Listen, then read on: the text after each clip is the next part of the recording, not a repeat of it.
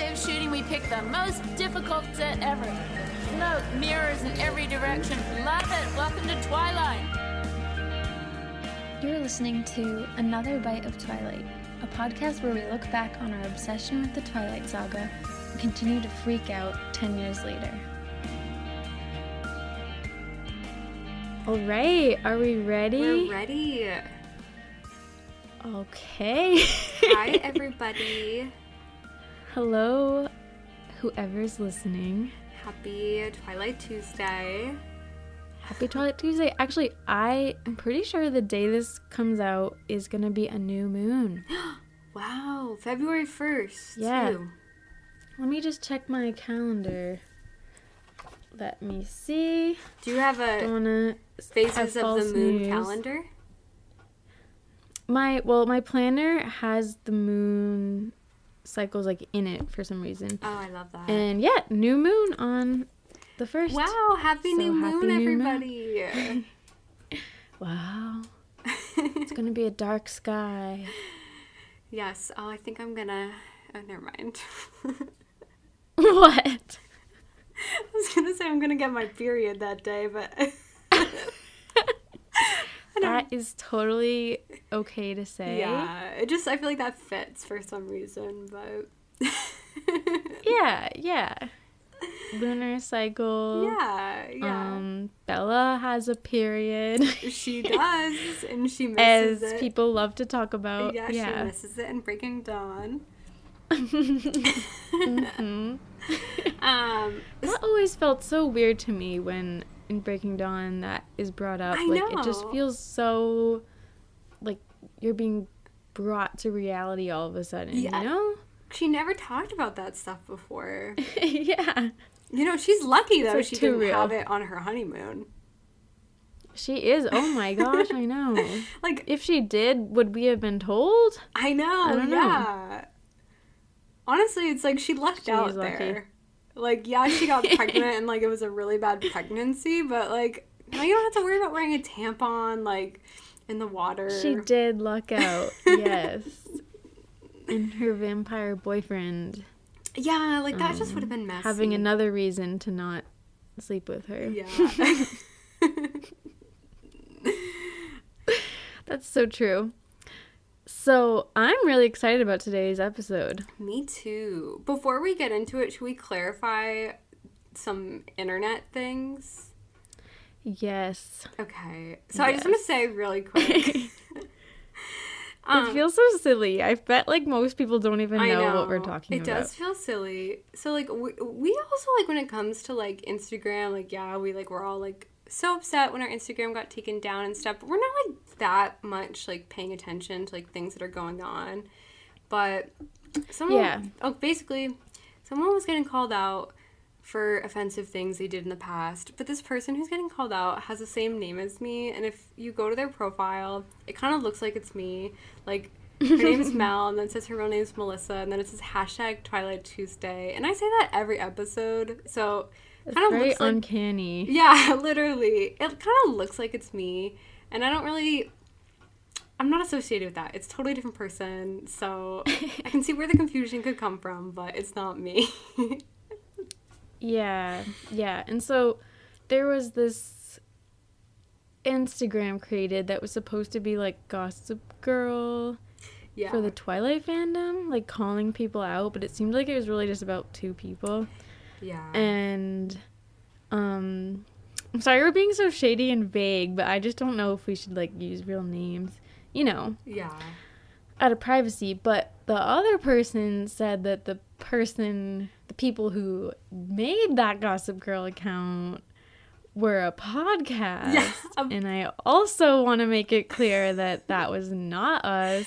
Yeah. Um, we literally don't have time for something like that. No. And that was not us, okay? a podcast was at FTF, like, okay, like, that makes it sound like it's us, but it's not. I know. so, Yes, yes, yes. Um, they said a yeah. podcast that was at FTF. yeah. Um, please believe us. It wasn't us. I don't know how to. Yeah, I just want Um. to clarify that we're not involved in any of this on both sides. So, Mhm. anyway, Yeah. It's I guess that's all we have to say about that. Guys, don't hurt Mel. Don't hurt her. Don't hurt me. Mel never did nothing. Except not know uh, who directed New Moon. oh, Didn't you say that was something in an early episode that we like couldn't Yeah. remember? Yeah, I I've been listening to our episodes, guys, because I'm like working on something. Um, and in one of our earlier episodes, well, first I feel like I should say I forgot, and I guess I didn't realize that in our first episodes we were like really returning to Twilight for the first time in forever. You know, neither of us had read the books in years. Like we didn't really remember things that well, but that was kind of the point of the show. We were like revisiting our um Twilight obsession and we still are. But I couldn't believe some of the things we didn't know when we were talking about the directors and yeah, we were like, who directed New Moon again? Um, no, I was the one that I said David Slade, and you were like, no, that was Eclipse. But then we were both like, We couldn't "Oh, remember the hottie that is Chris Weitz. I know. Now we now we would never forget Chris Weitz. No, although Um, for a second I did have to think about it just then. we we've grown and we've changed and we have done better. oh wait, and we we know Yeah. things now.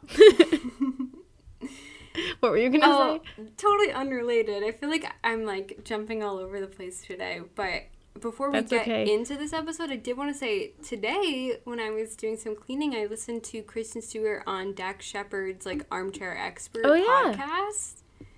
Tell me about it. It was really interesting. So like they obviously worked on Zathura together. So like a lot of the Mhm. episode was them talking about Zathura and like it made me want to watch the movie. Like they both were like, What an incredible movie that was. Like if you didn't Really? know yeah, if you didn't know, you would think that was like the movie of Kristen's career from that podcast. Wow. Like I should listen to that. yeah, they, oh my god, they were like, Yeah, like they just don't make movies like that anymore. It was just so funny. but so they're like neighbors, and she was, they're talking kind of like, you know, as if it wasn't a podcast, like just casually. And she was saying how, like, he does like a hayride for Halloween. And she was like, oh yeah, I jumped on the hayride this year, and like, I did like, you know, a couple stops, and then I jumped off, and like, you didn't say anything to me. And he was like, I didn't even know you were on the hayride. Like I, I was driving the tractor and I was so busy with the playlist. Like it was just so funny her like seeing a hayride roll down the street and she jumps on. That's so cool. Okay, now I have to listen. it was so funny and like like they literally were like, you know, like we should start like a coffee thing in the neighborhood, like like a, a block party. Like it was just a casual conversation that felt so real. Like I feel like I got to like lit, you know, spy in on like a friendly conversation Yeah. with Kristen.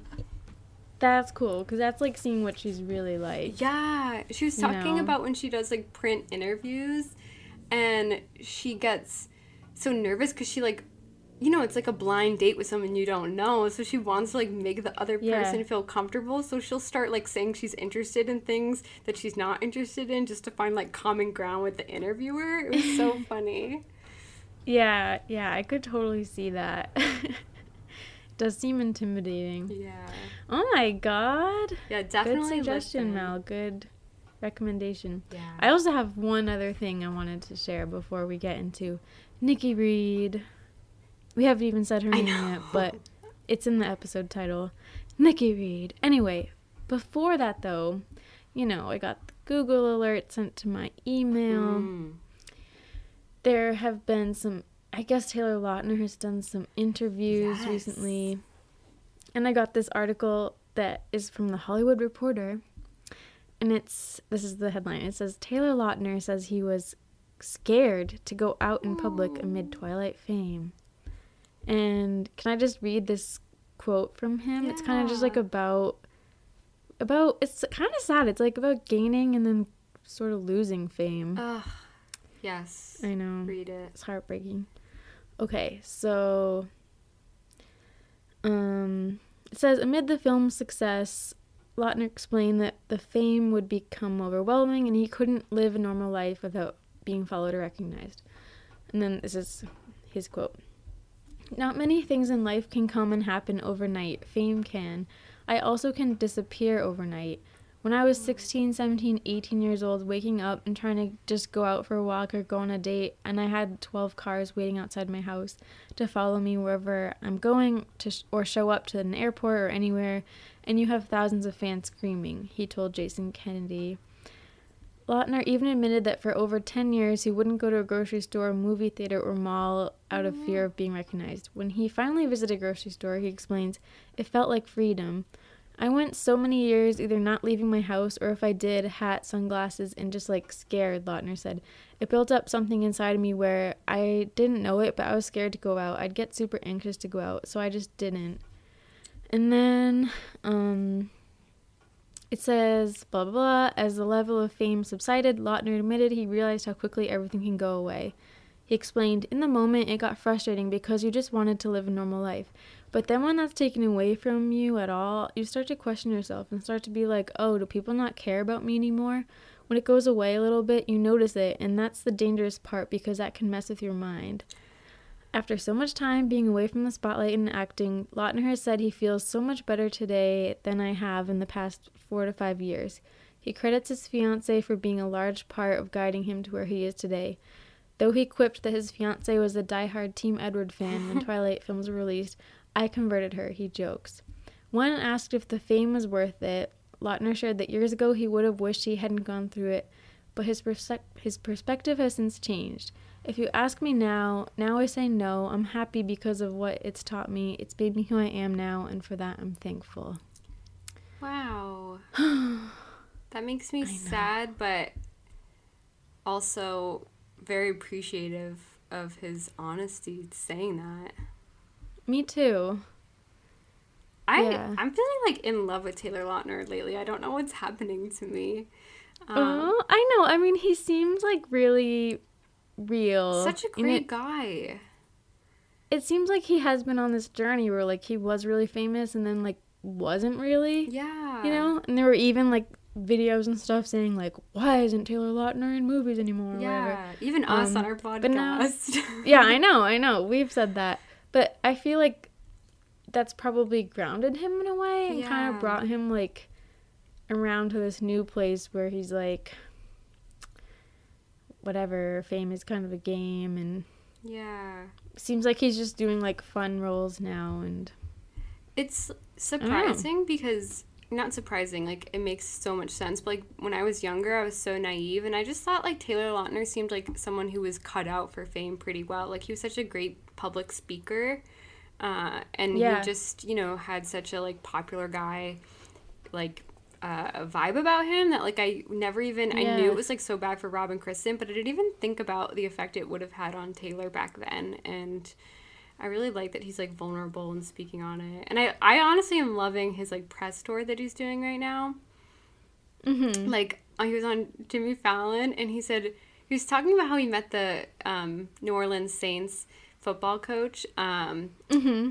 back in uh, like 2012 or 2011 when he was filming the Breaking Dawns, and he said like I was filming the last two Twilight movies, and the whole like audience erupted, and then. Uh, Taylor's like, oh yeah, and then uh, Jimmy Fallon's like, you didn't expect to say Twilight, and no one's gonna react to that. He was like, I heard Twilight, and I was like, he said Twilight, he said Twilight. It's just So so, funny. cute. Like the second he mentions it, people go crazy. Yeah. Oh my gosh. but That's funny. well, Taylor, Aw. like we we're ready for the Taylor Renaissance if you're ready for it. But we love you. We love you, Taylor. Actually, guess what Charlie, my boyfriend, is watching right now? oh, that movie. Yeah, that home team movie. Team, yeah. Honestly, I love football. I, I think I might watch it too. You should. Yeah, I was really excited. I was like, "What are you watching?" And he paused it, and then I saw the title. I was like, "Oh, We should do a mini episode on it. Yeah." I'm I'm happy for I don't know everybody. I'm happy for everybody. Yeah. Well, shall we discuss the one, the only Nikki Reed. Nikki Reed. Yeah, guys, today's a fun, unique episode. We're talking about the life and career of, you know, our girl Nikki, who played Rosalie. And we've done this for Taylor, Kristen, and Rob, but we haven't done it for any of the supporting actors. So it's, Yeah. it's interesting because we know them less. We do. Yeah. Why do you think we thought Nikki Reed? You know, I think why is this our first actor that isn't like the main three? just because she has some notable like interesting things about her life like and i also Mm-hmm. in in doing the research i'm like wow she's really been like a million different people throughout her life She has. that is so true. like she's really pivoted quite a bit Yeah, she has. It's pretty crazy. Yeah, I know. I think I think her connection to Catherine too is just very interesting and um you're right, there are some things we like kind of already knew, so it's intriguing. yeah Whereas like Ash like Ashley Greene for instance, like I really don't know anything yeah me neither about her besides that that book we read in a mini episode. Um, what was that even called? I'm looking at my bookshelf. Oh, Get the Scoop, Supernatural Girls. I didn't even look at that for this episode. We like in the past i feel like had this impression that nikki reed was like not the nicest person but i feel like Mm-hmm. i've shed that assumption in doing my research on her Me too. I was gonna save that for the end. oh But, but yeah, I, I, well, yeah, we'll get to it. we'll it. get to it so so how we do this is i'm gonna start with nikki's early life and then hand it off to kelly to teach me about n- what nikki has been up to since twilight mm-hmm. should i get into it Yay! I'm I'm really excited for what you're gonna say. All right, yeah, I'm excited to share stuff too. So Nikki, she, this feel feels a little bit like a Wikipedia thing, just scouting out this information. But she was born in New York. Just LA. read the Wikipedia. Her mom is Cheryl Houston, a beautician, and her dad is Seth Reed, a production designer. So she was like, you know, associated with the industry from an early age. She has 2 brothers, Nathan Reed and a younger brother, Joey Reed. And her mom's Christian, her dad's Jewish. She wasn't really raised with religion, but she did have a bar mitzvah. Um, Oh. and so her parents got divorced when she was two. And then Hmm. when she was five, her dad started dating Catherine Hardwicke, Oh my god. which. I don't think I really knew. And they dated for a I think while. I might have known that, but then forgot. Yeah. Because I never knew, like, why was Nikki friends with this, like, older woman, like, growing up? It doesn't Yeah. make sense.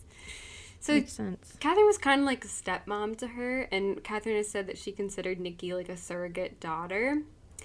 Um, Catherine and Nikki's father broke up, but Catherine stayed close with Nikki, and then she actually was friends with Nikki's mom, which is interesting because, like, what? you know, that's the ex of her ex.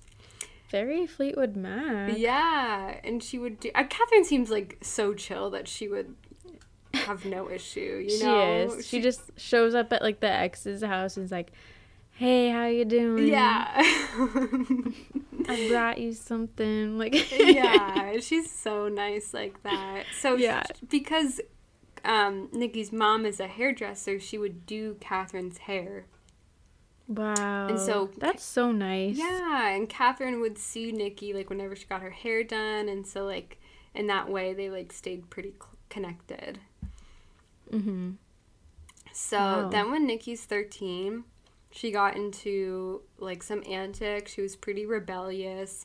Um, I didn't really know specifically what she had really done, but like, you know, in all these interviews, especially when she's talking about the movie 13 she did, she was saying that, you know, it was like sex, drugs, like shoplifting, crime, like just kind of going down a bad path. And she even Oh like God. moved out of her mom's house and was living in an apartment. I She was thirteen. yeah, 13 years old. Honestly, That's crazy. I don't know how like CPS doesn't get involved. Like if a child's living on their own. Child Protective Services. Yeah. But um, I remember Yeah. thinking she had gotten emancipated, but I actually don't know if she actually got legally emancipated. That's crazy. What apartment? I know. Yeah, seriously. With who? Also, how could you afford That's that? so young. So young. How'd she have the money to do that? So her parents must have been giving her money to have an apartment and pay Wow. rent, right? What landlord would agree to that? Maybe she was like living with some. I mean, I don't want to like make up fake things. Oh, but maybe she was like living with a guy that was paying for it or something. oh, you know? maybe. Yeah, she definitely wasn't going down a good path. Mm-hmm. And Catherine, she had said, when Nikki would turn 13, I started noticing she had completely changed to becoming quite angry with her family, her mother, and herself. It started all these changes and difficulties she was going through, so I thought, along with her parents, that if she could hang out with me, things would get better. And so Catherine said she really wanted Nikki to like have some type of outlet um, where she could be creative instead of destroying her life. Um, and she asked Nikki what she wanted to do. Like she was like, we could go snowboarding, we could go to museums, we could do this. And Nikki said that she wanted to act. And Catherine says, I was devastated. I was like, that's going to make you worse and more vain. But then I thought, if that's what she wants to do, I better not be preachy and take her seriously. um, so she was like, okay, well, like, let's write a movie that you would star in. Um, and I don't think they really intended it would be like an actual movie. They, it was just like a fun exercise. And so they started off writing a comedy, but they were like, let's just, like, Catherine was like, let's just write about what you're actually going through, Nikki. So that's what they did. And they wrote the script for 13 in just six days. And like I said, it was like just for fun, just like kind of like a therapeutic exercise. Wasn't it like over Christmas break or something?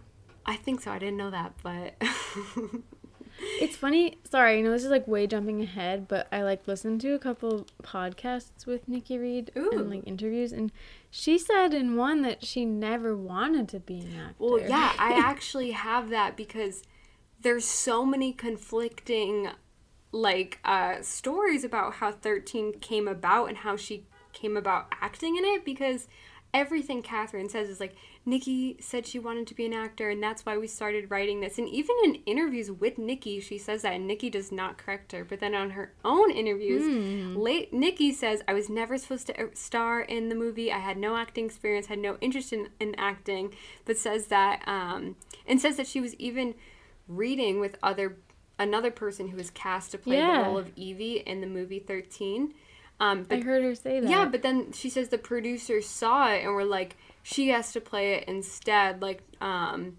especially because it was such a controversial movie that like they didn't think a lot of young actors were like right for the part. Um, But it totally contradicts everything Catherine has said in interviews and like joint things that they've said together about how she wanted to act and that's how she got into it. yeah. What's the truth? I don't know. Um, yeah, she said she said that literally in a joint interview with Catherine and Nikki only a few years ago, Catherine said that they wrote the script and both agreed that if it ever got funded, Catherine would direct it and Nikki would star in it. And they agreed that in those six days when they were writing it. Mm. So I don't know. Um, I know. Uh, Maybe she was young and doesn't really remember that she wanted to. Or I bet she wanted to be I in don't it. know. I feel like it's like probably a cooler story to say like I wasn't even supposed to act in it, but yeah, no, I think she was. maybe she's just trying to like cover her butt or whatever. Because she's like, I never had any experience. Yeah, and- she did. but I think she did a good job. yeah, like, and she did work I don't with know why. um an acting coach during the filming of it. Mm. I haven't seen that movie in a while, but I remember before I had ever seen it, I remember seeing it in the video store when I was little and being like really scared of it. Yeah, like the cover frightened me because they were sticking their tongues out and they had their tongues pierced. I don't know. and her tongue was really pierced. Mm-hmm. Uh, I was thinking I really should watch it since it's like somewhat autobiographical, but I just couldn't bring myself to. I like honestly, the story of it kind of reminds me of a friend I had who like went down a bad path. I'm sure you know who I'm Mm-hmm. talking about, like especially at that Yeah. age.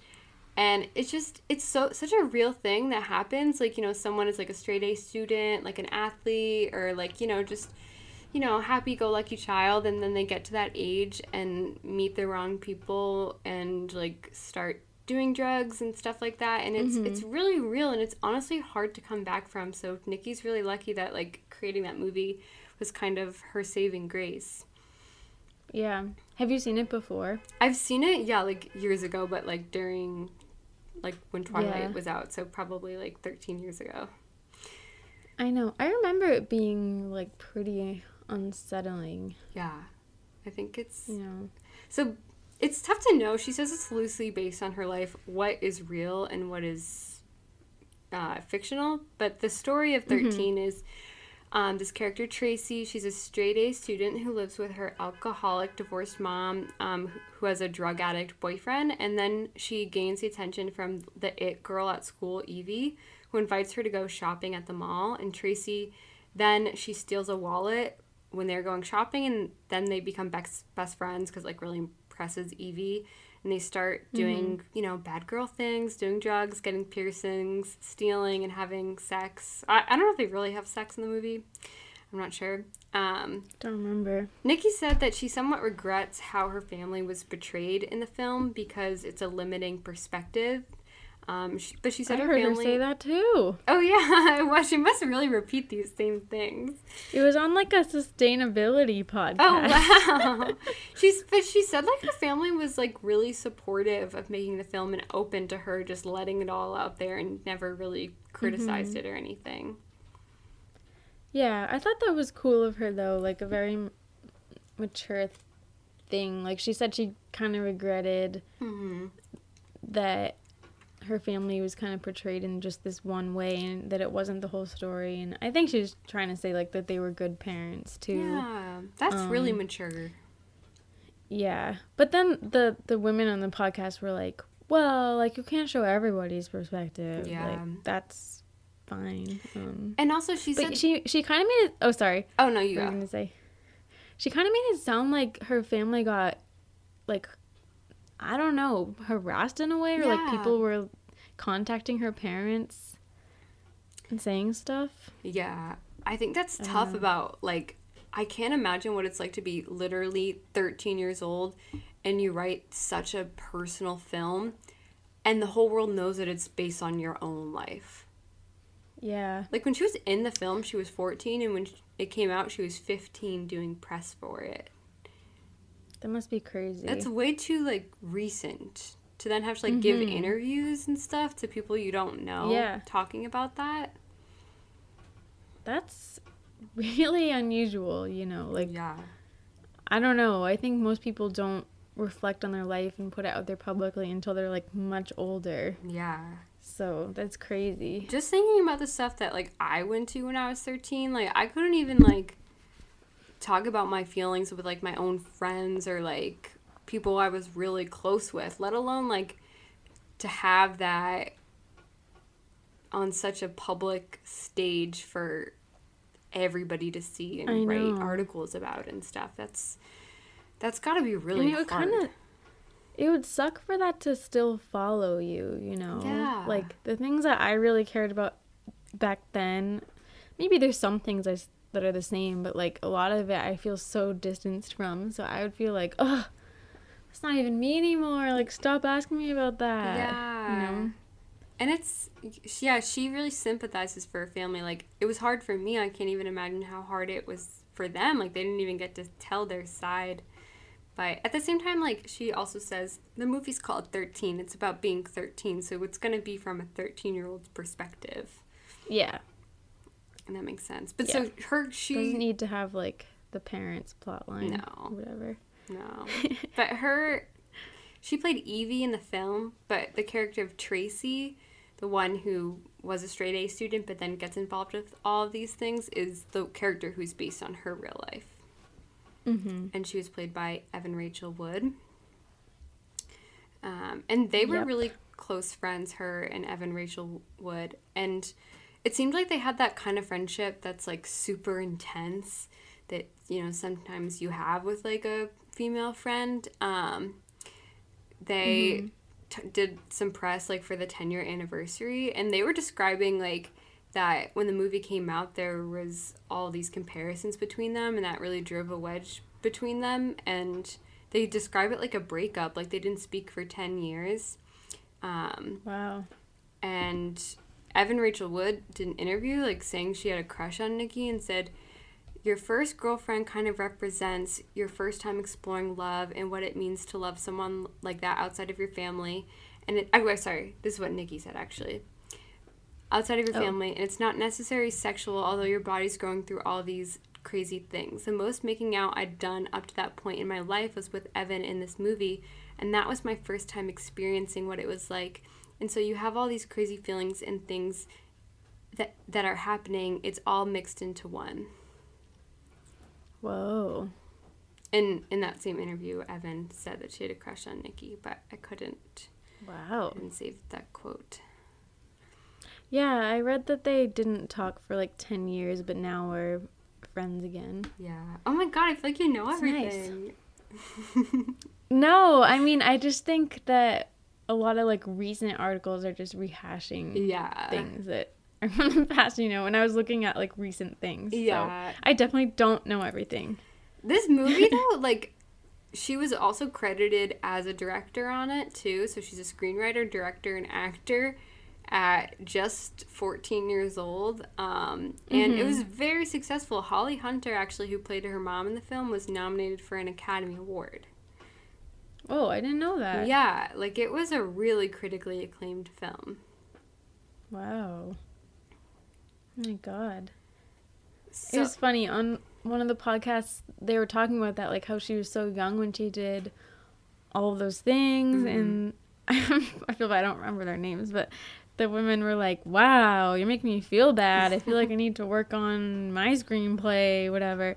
And that was cute. Nikki Reed was like for the record me too. Like I set the bar way too high for myself yeah. back then I mean, that is so impressive, but I do have to say, like, she is privileged in that she was such close friends with Catherine Hardwicke, who oh yeah assist her in that. Like, I don't know, you know, how much she actually wrote herself and how much. Yeah, it's not like she wrote this script and like worked on it for ages and then pitched it to people. and- Yeah, you know like, what she I had? Like it's not the same. Huge leverage there to be friends with a screenwriter and someone in the industry. yeah, she didn't have to like assemble this film crew herself. and, No, no. you like, know, I'm sure it's not the Catherine same. did all the heavy lifting. Actually, so also it was like Catherine was after she wrote it, she was like, Nikki went back to school. She went back to the eighth grade on Monday. And I was sitting at home like, wait, I really want to make this movie. And so she ended up getting $2 million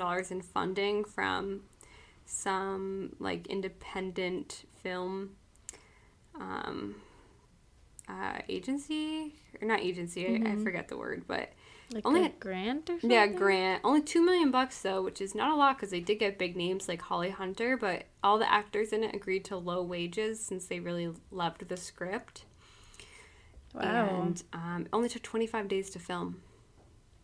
Wow. Yeah, that's not a lot because even Twilight's budget was like 30 million and that's Yeah. considered low. Yeah, yeah. They wow. they wore all their own uh, outfits in the movie. Um, I thought it was funny. This is not that interesting, but in the film, you know, they're smoking and snorting things, and they're actually smoking catnip and snorting vitamins. Wow, no way. Yeah. That's so funny. I wonder if like adult actors smoke for real in movies or if they smoke like catnip too. Um, I mean, is it supposed to be like weed or cigarettes? I'm Like sure they smoke cigarettes. You think so? Yeah, Yeah. What about weed? Do you think they really smoke it in films? I don't know. Hmm. See if we had I uh, just don't know. Kristen on the show, we could ask her. it's Yeah, so funny. In this podcast, she was talking like Zathura was like one of the best films she's ever made. Wow, that's so cute. I love that. I know. Good.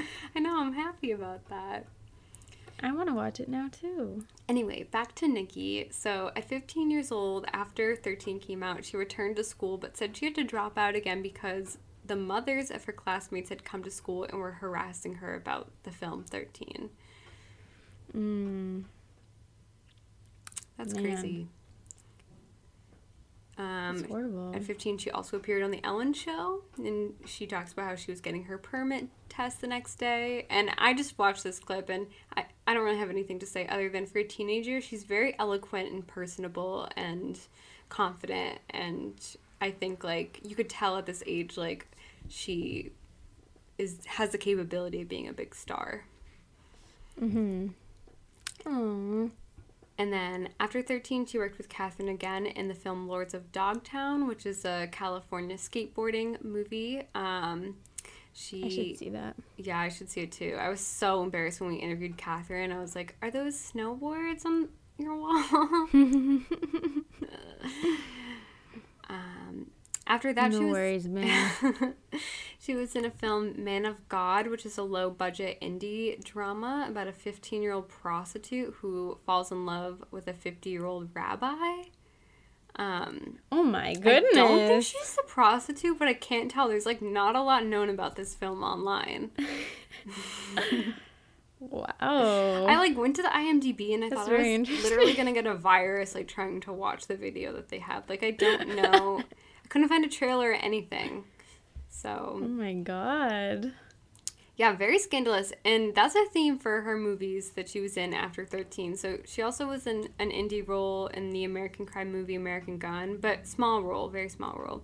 But then after that, 16 years old, okay, she stars in an indie movie called Minnie's First Time, which is about a high school oh. senior who has a sexual affair with her stepfather, and they devise a plan to kill her mom and it is produced by Kevin Spacey and stars Alec Baldwin. And I've never actually seen this film in its entirety, but I've seen clips online and like the trailer, watching, um, like f- researching this, and this movie seems so weird and like like it was entirely made to be perverted and just like unnecessary. Like literally, Nikki. Sounds crazy. Nikki is just 16 years old during this film, filming sex scenes with a 46 year old Alec Baldwin. oh my god. And they would literally like have sex in these scenes. Like, not Oh literally, but in his. It seems like she was typecasted, kind of. Yeah, like, oh, she's a bad bad girl. girl. Yeah. hmm So, Oh um, my god. then in his memoir, Alec Baldwin said that he didn't know she was 16 and was furious when he found out. But the producer of that movie actually got on Twitter and was like, that's not true. Alec knew the whole time and he didn't care at all. So I just thought that was interesting that there was like a whole feud on Twitter about that. And Alec, wow. I don't know. I think that's odd. That's crazy. It's crazy. didn't. It's crazy he's being publicly called out for lying in that instance because he also I mean, I don't want to say. I, I feel kind of bad for him about the whole gun situation on that movie Rust. Oh yes, yes. but yes. he's also like saying, I didn't know the gun was real. I didn't know that there were bullets in it. It's like, oh, you know, it seems like you have a history of like lying about stuff like that, maybe. So, Mm, you know, can you believe him? I don't know. But It's so tough, you know, when you don't know these people. It's so tough to know what is true. Yeah, but you should really watch this trailer because it's like, why did they make this movie? Like, it seems like a porn, like, like a porn fantasy. It's really like pedophilic. It's like Lolita, but worse. yeah, and it doesn't look like like, it's a good movie. do they actually movie. kill the mom? Yeah, I think so. Oh my god. It's like- I don't know. What's the point of that? You know? the rabbi one sounds very insane. Yeah. So then she was also in another movie called Cherry Crush, which is a thriller where she plays a cello player who like I don't get the premise. Like she just like poses for a lot of nudes for this guy. Can't really follow the plot, but What the fuck? Why were her parents letting her do these movies? yeah, like I really don't get it. Like she was all her films after 13 before Twilight were all like very highly sexualized roles. Mhm. Like she's always playing someone mature Yeah. for her age. I can't remember that well, but she was on the OC too, and I Yes. feel, and I used to really like the OC, but I haven't watched it in forever. I feel like her character was kind of like that too. Yeah, very Like, seductive. typecast. Yeah, I remember being pissed. Like, I hated her character on the show because she was like getting in between a couple. Like, she was this sexy lady. You know what I mean? I Yeah. Like, no. Yeah, and she was on that with Cam Gigandet too, right? Mm-hmm. Yeah. But I actually don't remember him at all.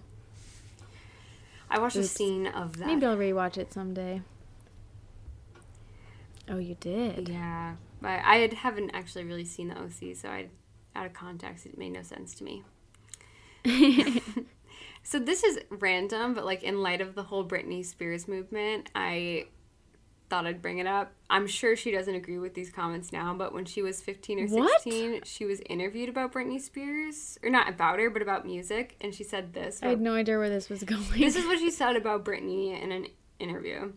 Sex sells. Mm-hmm. She's using that. If that works for her, wonderful. But instead of moving on and becoming a less sexual person and maybe using talents to move your career forward, she's going into the Christina Aguilera phase, which is like a porn star image.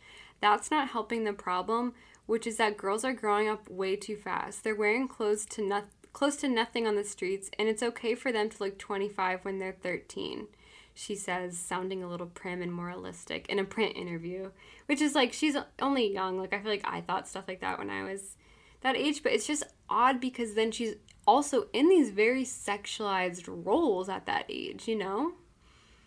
Yeah, that is weird. It seems like maybe she was. When did she say that? Like around what time in her? At uh, 16 years old. I know, because that's totally what she was doing Yeah. through her acting. But maybe she was kind of unknowingly projecting that onto Britney Spears. Yeah, maybe. I mean, I don't fault her at all for saying that, but it seems Yeah. like like the industry was also kind of doing the same thing to her with the role she was being cast as. Yeah. So maybe she felt like things were sexist and then was just kind of putting that on to Britney. Yeah, I'm sure. I'm sure. Nikki Reed is like full on free Britney, like totally. Um, Oh, yeah. wouldn't believe that. I mean, just because she says that doesn't Oh, really yeah. mean anything. oh yeah, And that was so long ago. So- I, I feel like when you're a teenager, you just say so many things about celebrities. yeah. Honestly, you I don't think like reporters should even interview teenagers. Like, I don't know, they're too young, like for anything they say to like be put in print forever. Yeah, I agree. And here I am I mean, reading it it. is true. I'm I'm reading this book right now, Why We Sleep. I'm so into it, and I know people say it all the time, but like it is actually very true that teenagers' brains are not done developing, no. And that's why they need to sleep more. Yeah, and they sleep. and random, Less. but teenagers' circadian rhythms actually do change during that time period of their life where they don't get tired until later at night. Mm. So they need to sleep later, but it's like a disaster because school starts so early. Yeah, I remember getting like three hours of sleep in high school. Me too. And that was it's normal. so bad for your like development, emotions, and everything. It's horrible. I bet that's I why depression is like so re- prevalent, like in it is. people of our generation. It literally is. And it's not till you're like a little older that your circadian rhythm kind of brings you back down to, you know, feeling tired a little earlier in the night. Mm. And it's just not fair, you know? No. Anyway, all to say, Nikki, who knows what she thinks now, but yeah, she was exactly. a teenager. Exactly. I just think there was some irony there with Yeah. the trajectory her career was on at that point. Um, but everything totally changed for her with Twilight. So Catherine had handpicked Nikki to play Rosalie because she thought she'd fit the role well, and Nikki said that she loved that everybody would hate her for wanting to break Bella and Edward up. So again, like she's still kind of cast into the bad girl role. Yeah. Like again, That is weird, though. Yeah. Why did she say that? Why did she know. like that? Where where is she just playing like a sweet, you know, uh, nice Yeah. person? And I think I, that's I why remember that quote. Oh, what? I think that's why I thought she wasn't a nice person because she's always playing these roles where she I know. isn't that kind. And I think I did know about her saying that she liked the idea of people hating her Mm-hmm. for that reason. And I think that that always turned me off of her. It's like, what Yeah. the heck is wrong with her? Why does she like the idea of breaking up Bella and Edward? You know? Very But it is- antagonistic. Like, she played Evie, but like you said, her real self was technically Evan Rachel Wood's character, Yeah. which was like more of a sweet character and innocent, Yeah. you know? Oh, yeah, not to go back to 13, but sh her and Evan were talking about um, the final scene in the movie, and like a lot is going on to Tracy at that time, and she's like having a meltdown or something. And she said a lot of people were like, Why is Evie crying in this scene? And like she wasn't really supposed to cry in it, but she was like, I just couldn't help it. Like I was just so emotional watching Evan's performance, and like it was you know crazy because like that was my life so she like burst into tears and like it's it stayed in the movie but she was like if i, I think if i was a little bit of a better actor i would have realized that evie wouldn't be crying in this scene like she wouldn't be showing that type of emotion here Mm. but like she genuinely I don't remember the scene. I don't remember the scene, but like I don't even know if that's true. I I do think sometimes when you see somebody you know, getting really upset, I I always Yeah. feel like compelled to cry too. so, yeah and i think like don't yes, like Evie's character is supposed to be like, you know, kind of cold, like this tough girl, but like Mhm. she's still a 13 year old. So, and like, I'm Yeah. there's a lot of pain there. So, like, she has to break down. Yes. I agree. So, during the Twilight years, her and Kristen Stewart, they became really fast friends. And Nikki said, if it weren't for Kristen, this would have been a lot more overwhelming. Uh, but Kristen and I are best friends, and so to have your, her along, not along, I mean, I'm supporting her in this. I don't know, you know, I mean, have her along, you know what I mean? To be a part of it together. and um, she also, Kristen and I had a very natural progression to our friendship. She was in a rehearsal on her own, on her own a lot, as was I, but we became very close over the months, and now I'm like a part of her family. And there are a lot Wow. of pictures of them early on, really comfortable, like, you know, hugging, even kissing, holding hands. Like, they were very, very close. Now, this is where I'm Hmm. getting into like gossipy type territory, and like, yeah. I feel a little shady about that, but these are things that like have been widely speculated, so you guys know. I know what you mean. I have some of that later too. Yeah. so Nikki and Rob are rumored to be hooking up during the filming of Twilight. Um, I have to say though, Nikki told Seventeen magazine that that wasn't true and they were never together. But according to blind items, which blind items being anonymous tips that people have sent in, which again, I just want to say these are all alleged. Um, Yeah. we do not take them as fact, so you can take from them what you will. But according to blind items, they were hooking up but never officially together. And apparently, Rob, during this time, was somewhat of a player and would hook up with a lot of people and also had pretty open feelings for Kristen. But Nikki, according to blind items, thought that they had something more going on. We don't know. We don't know. I don't want to spread rumors. I'm just reporting what It's I've read. so read. frustrating. It's like we'll never know. No. Probably. I could see Nikki writing a book. I mean, she wrote a movie. That would be cool. But still, it's like you never know. Like it's even when it comes to actors and like public figures, I feel like it's tough to trust what they say sometimes. I'm like, mm-hmm. how do I even know if they're telling the truth or if they just you know, when she says like that's not true, how do we know that's true? Exactly.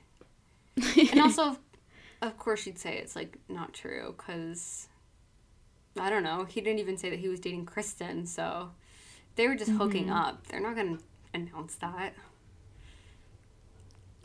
it's like I don't know. I could see it being true, but also it could be just some fun made up story. I hundred percent that her and Rob were hooking up during Twilight because there is a picture on the internet where she's holding his crotch in his pants, but oh yeah.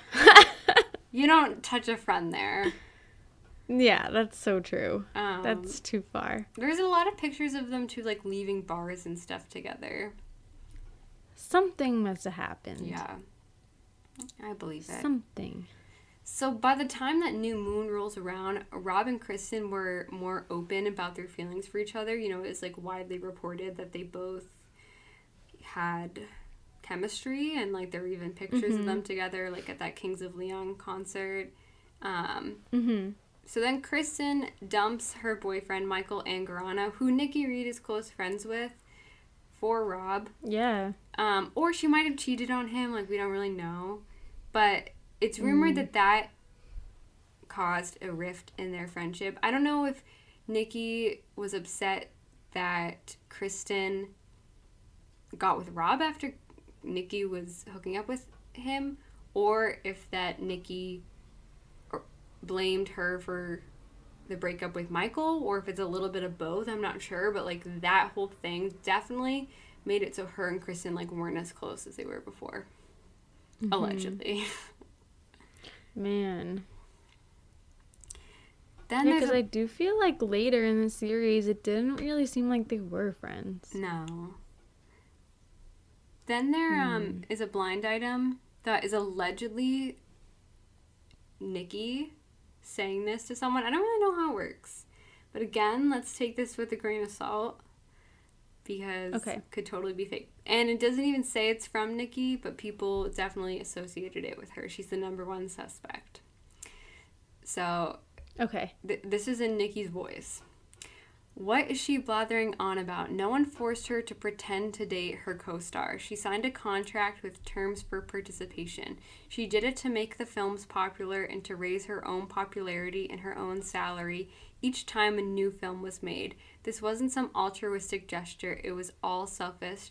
She made an enormous amount of money from this. Her pretense that she is oh so above it all and that she wanted their relationship to be pure is rubbish. Frankly, I'm gobsmacked that she would try to portray herself as some sort of poor, unwitting victim. She signed up for this. now, we do have to. No. No, I don't. I don't believe it. If I was Troy McGeady on Dunzo, I would take this as fact and say Yeah. that Rob and Kristen had a PR relationship, and that is why Nikki was not friends with Kristen anymore because she's so above it. I don't think Yeah. that. I just want to make that clear. Uh, I don't think it's really that scandalous, but this just gives you some insight, I think, to like where some of the rumors come from. Mm-hmm. Oh my god. I know. I, would would believe literally die. I would believe a version of that that she doesn't that she didn't have sympathy for Rob and Kristen for their relationship Yeah. and I think if you felt scorned from either party there then like you would think like well you chose this you didn't have to date him like you didn't have to break up with your boyfriend for him so I could see that mm-hmm. but I don't think that like she signed a contract and had a fake relationship and I, I would literally die. oh my god same Why is it still in 2022 we're like debating if it was real or not? It's hundred percent real, and I think it's such an insult to both Rob and Kristen to think that they're the kind of people who would have a fake relationship. I know. But like who I don't even know. Who knows who does and what type of person does it and they don't seem like the type. And I know. We've seen so many things like them on that rooftop together for instance like okay, we don't need to get into it. I know, again, I know. I was like, this could almost become just- a Robsten episode. I know. I just, guys, I need some assurance because I've been like listening to this, these Troy McKeedy's like podcast, and he always talks about fake relationships. And then I read that Seven Husbands of Evelyn Hugo book, which is about a lot of PR relationships, and I just need some assurance that they're real. See, Troy is basing his narrative for his episode. So this is a podcast called Dunzo, which we are big fans of. Yeah. Well, Um, now he has like a different podcast called Beyond the Blind Okay, yeah. So with that Kelly Williams. So Mhm. and yeah, we're talking about him like we're friends with him. I know. I know. We're just listeners. Um, But no, he they really don't like they kind of just read the blinds and like that's it. but doesn't it seem like they take the blind items like as fact? Like they Yeah. know the truth about these people because of the blind items. Yeah, very rarely and I think it's more Kelly will say like I don't know if I believe this. Mm. But they do and I mean, I think it's kind of hard to find blind blind items, so like I applaud them for even like putting them all together and stuff. Yeah. but and they they think that when you like keep reading something over and over that there's got to be some truth to it but like it they don't really know Yeah. they do say at the beginning of the episode it's alleged but they yeah it's not fact They seem to believe it though. It's interesting that I know. Dumois, like it seems like a lot of those blind items are true. i know but same for that though like they could be not Yeah. i don't know I am very curious about the people who like host blind items on their website or like Instagram page, how they verify the source if they do it all. i know yeah something to look into Because what's stopping me from submitting a blind item like Rob and Kristen are getting back together? i know right you know, and starting that rumor. should we like do that as just like an experiment I feel like we could manifest it. Just kidding, they're both happy. We could do something not that crazy, like that they still text. Yeah. Another rumor for the divide between Kristen and Nikki stems from the fact that Nikki was supposed to co star in a movie called K11, which was written by Kristen's mom, Jules. Uh, Oh, yeah. But she pulled out of the movie, like, kind of during the Twilight years. But Kristen also Hmm. pulled out of the movie later on. So I don't know if that was personal or if it was just because there was like issues with getting the movie off the ground. How can you pull out of your mom's movie? I know. I think she had some involvement if I'm not mistaken, but she didn't star in it. Like, sorry, mom, I'm not doing that. I know. I I think her brother might have been in it, but I'm not sure. I feel like I remember for years, like, thinking that that was gonna happen Yeah. soon. You know, it was like on her IMDb. Yeah. It took a, a really long time to make it, I think. Mm. That could be a lot of behind the scenes stuff though. Like maybe they weren't getting funding. Maybe Nikki was like, you know, I can't really commit to this. Like for Yeah. years into the future, I'm just not sure what I'm gonna be doing at that point. You know, it's like a It could be so many things. yeah. And all this is to say though, like honestly, I was watching videos from the press tours of Eclipse and the Breaking Dawns, and Nikki seems pretty cordial with Kristen and Rob. Like, I don't think they remained as close as they were, especially her and Kristen, but it doesn't seem like they don't like each other. Like, they did a good job of hmm. not making it obvious if that was the case. Like, they'll, like, you know, respond that's to good. each other and, like, say things, like, in high regards of each other. So I really don't think it was, like, anything that dramatic or scandalous. Mm. Yeah. People Who grow knows? apart, so. Yeah. During the Twilight years, Nikki also starred in several limited release films. They're really not well known at all. Um, and they didn't really perform well with audiences or critics. So I figured it's like not really that worth covering. yeah, yeah, yeah. For like when I get to my half, like I didn't really look into her movies much. Yeah, I'm it was so funny on that podcast with Dax Shepard. He was like, you know, like on these podcasts, I have to talk with the actors about their movies, and I hate talking about that movies with them. He was like, I hate having to watch it and discuss it, but your movie I really liked. oh, that's funny. yeah. Oh my Um, gosh. I feel like I have something related to that, but I'll get to it later. Okay. So, also the other thing we talked about this before, but Nikki said she identified as being Team Jacob because Jacob is just there. Didn't she say something like she used to? Yeah, well, she said she said when I was younger, I think I would have been more into the bad boy like Edward. Yeah. So I feel like that's her being a I'm Team contrarian, but okay. I can hear her voice saying that. So then, finally, towards the end of Twilight, during actually like a package that they shot for American Idol, um, the American Idol season 11 cast attended the premiere of Red Riding Hood, which is directed by Catherine Hardwicke, and obviously. Oh yeah, I saw that in theaters. Yeah, I've actually never seen it. Um, I actually enjoyed it. yeah, it seems obviously. I think anything Catherine Hardwicke does is probably gold, so I should watch it. It was cool. It was kind of Twilighty, like the kind of a dark romance vibe, you know. I would. I should see it. I should watch every single thing Catherine Hardwicke has ever directed. I know. Um, but so Nikki obviously was there because she's so close with Catherine, um, and she met the cast of American Idol, and it seemed like Nikki from this package was a fan of the show and also a fan of Paul. Like she was like, "I love you," I'm blushing, but Paul is like, "Who is that?" Oh, she's an actress. Like it doesn't seem like he knew who she was, and their camera shows like them literally meeting and like kind of flirting with each other, and it's just so cute because like they then fell in love. Like it really looks like love at first sight caught on camera on the red carpet, which is crazy. That's so cute. Yeah, and then only a month later, Paul told E News that they were dating and a couple. He said, I knew from this, Wow. and she said, actually, I knew from the second I met Paul, and I think he did too, that there was something different about that feeling. Reed says, when asked if it was love at first sight for the pair, it wasn't just a feeling when you meet and you think that person's hot. It takes a very long time to think something is real and trust in things. So, although I felt something, we dated for four whole weeks where I didn't even kiss him or hold his hand. For four weeks, we spent every day together and hung out. In that way, it felt slow. Hmm. That's Wow. cute.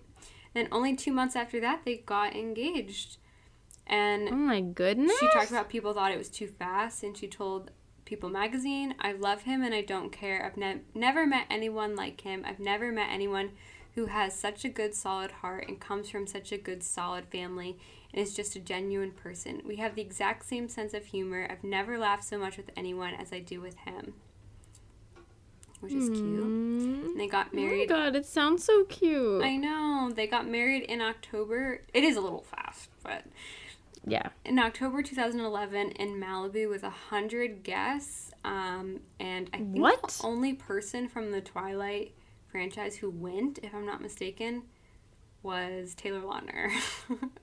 Uh, was Jackson not there? oh wait, maybe Jackson was there because she is really close friends with him. Actually, I think Elizabeth Reaser was there too.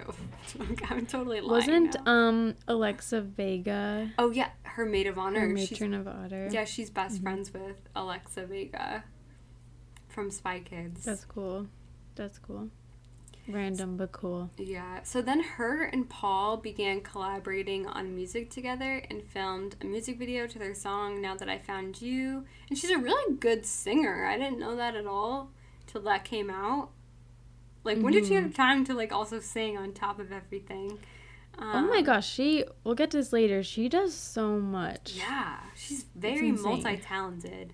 She's very creative. Um, and I actually really liked their music together. You know, obviously there's that song on the Breaking Dawn soundtrack. I really love the song that they do together called Goodbye. I think it's so beautiful. Mm-hmm. Um, and they released a whole EP together and like went on tour. And she did these interviews being like how their relationship is all about compromise. Like he had like 30 shows in a year and like she went to a lot of them.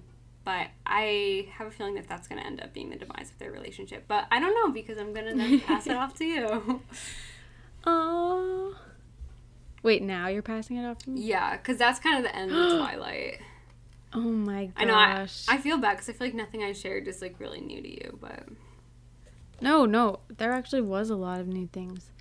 Mel, you listen back to this episode, you will realize I learned a lot of things. okay. I did. Okay, so wow. All right. After Twilight. She even though she was doing music with Paul, she did some more acting too. She was in a thriller in 2013 called Enter the Dangerous Mind. I had never heard of it. Hmm.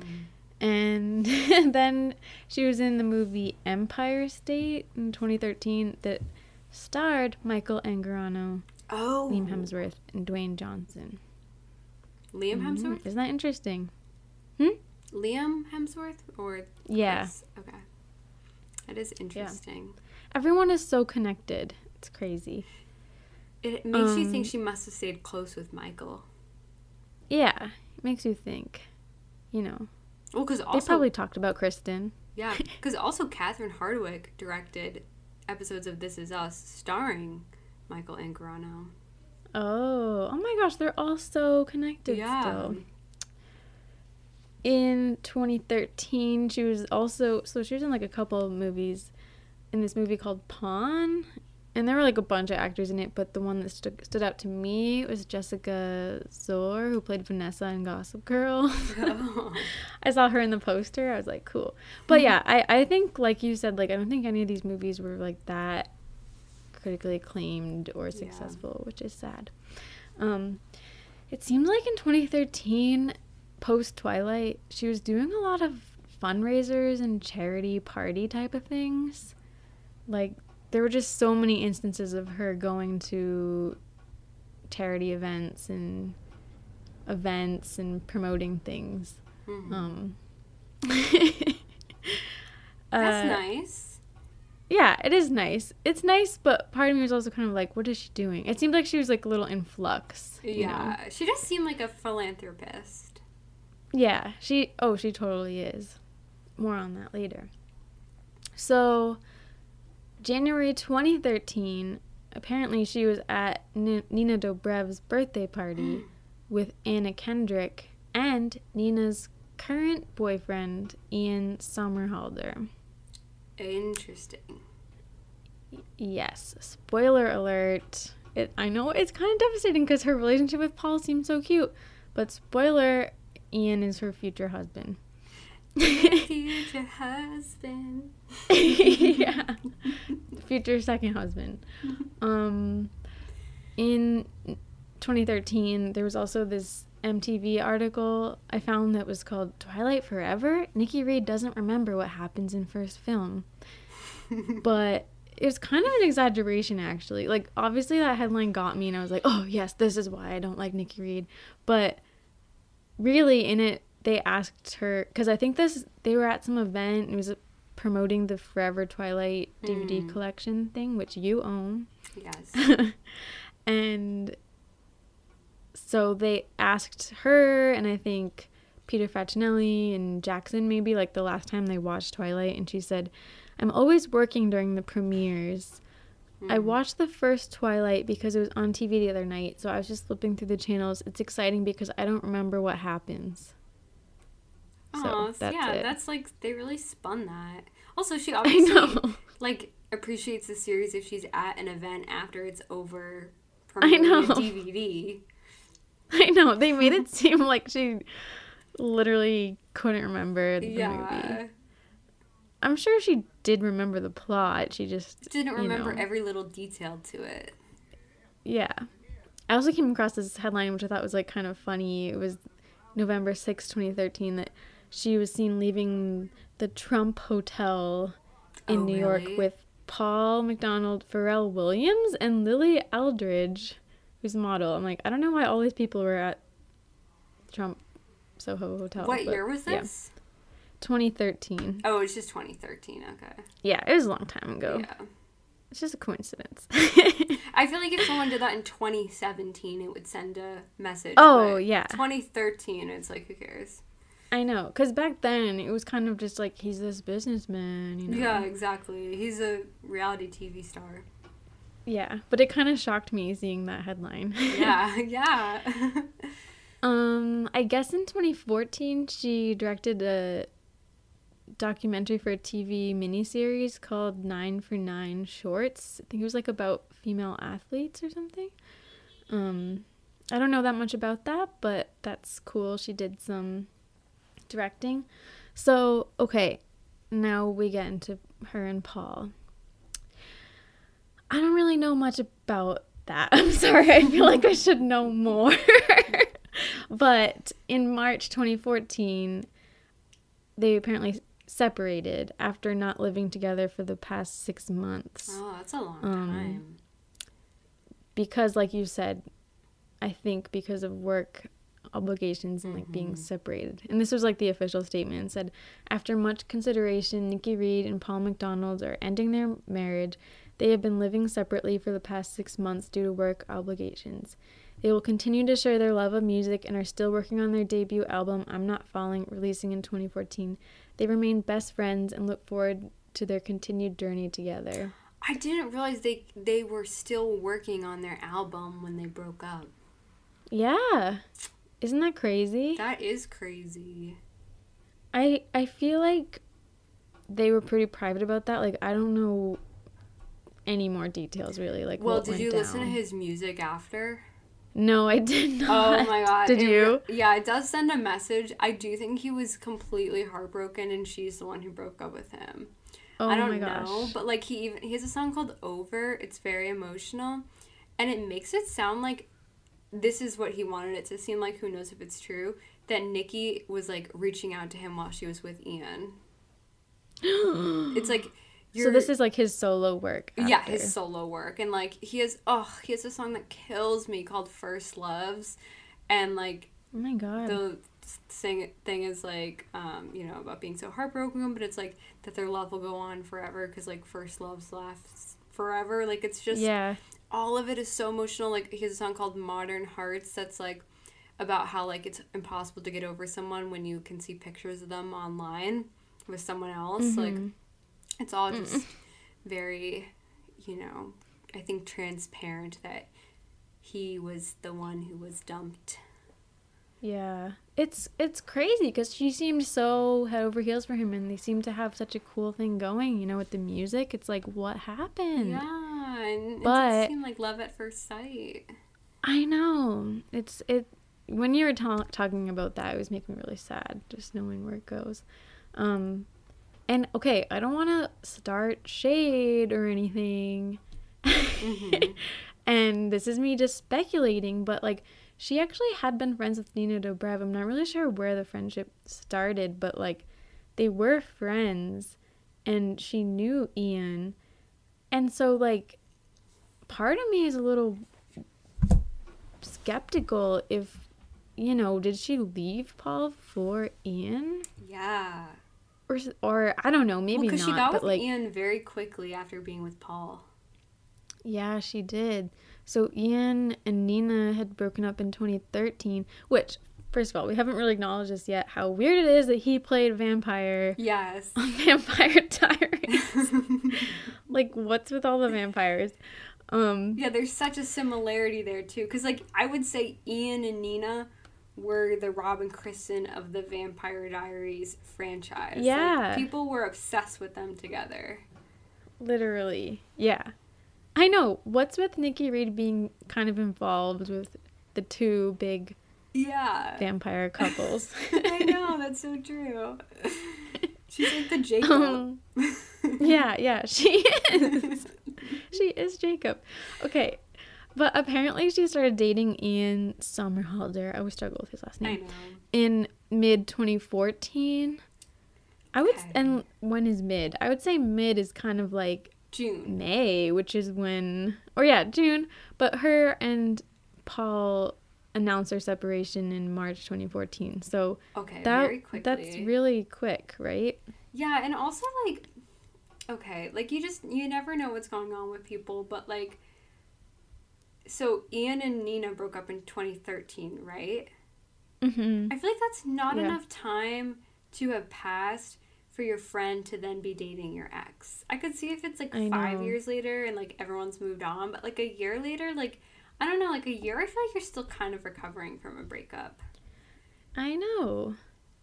If it was actually like a really deep relationship, which I think they did date for a couple of years, Mhm. um, that is probably kind of traumatizing. yeah, I mean, this is it's kind of shady of Ian.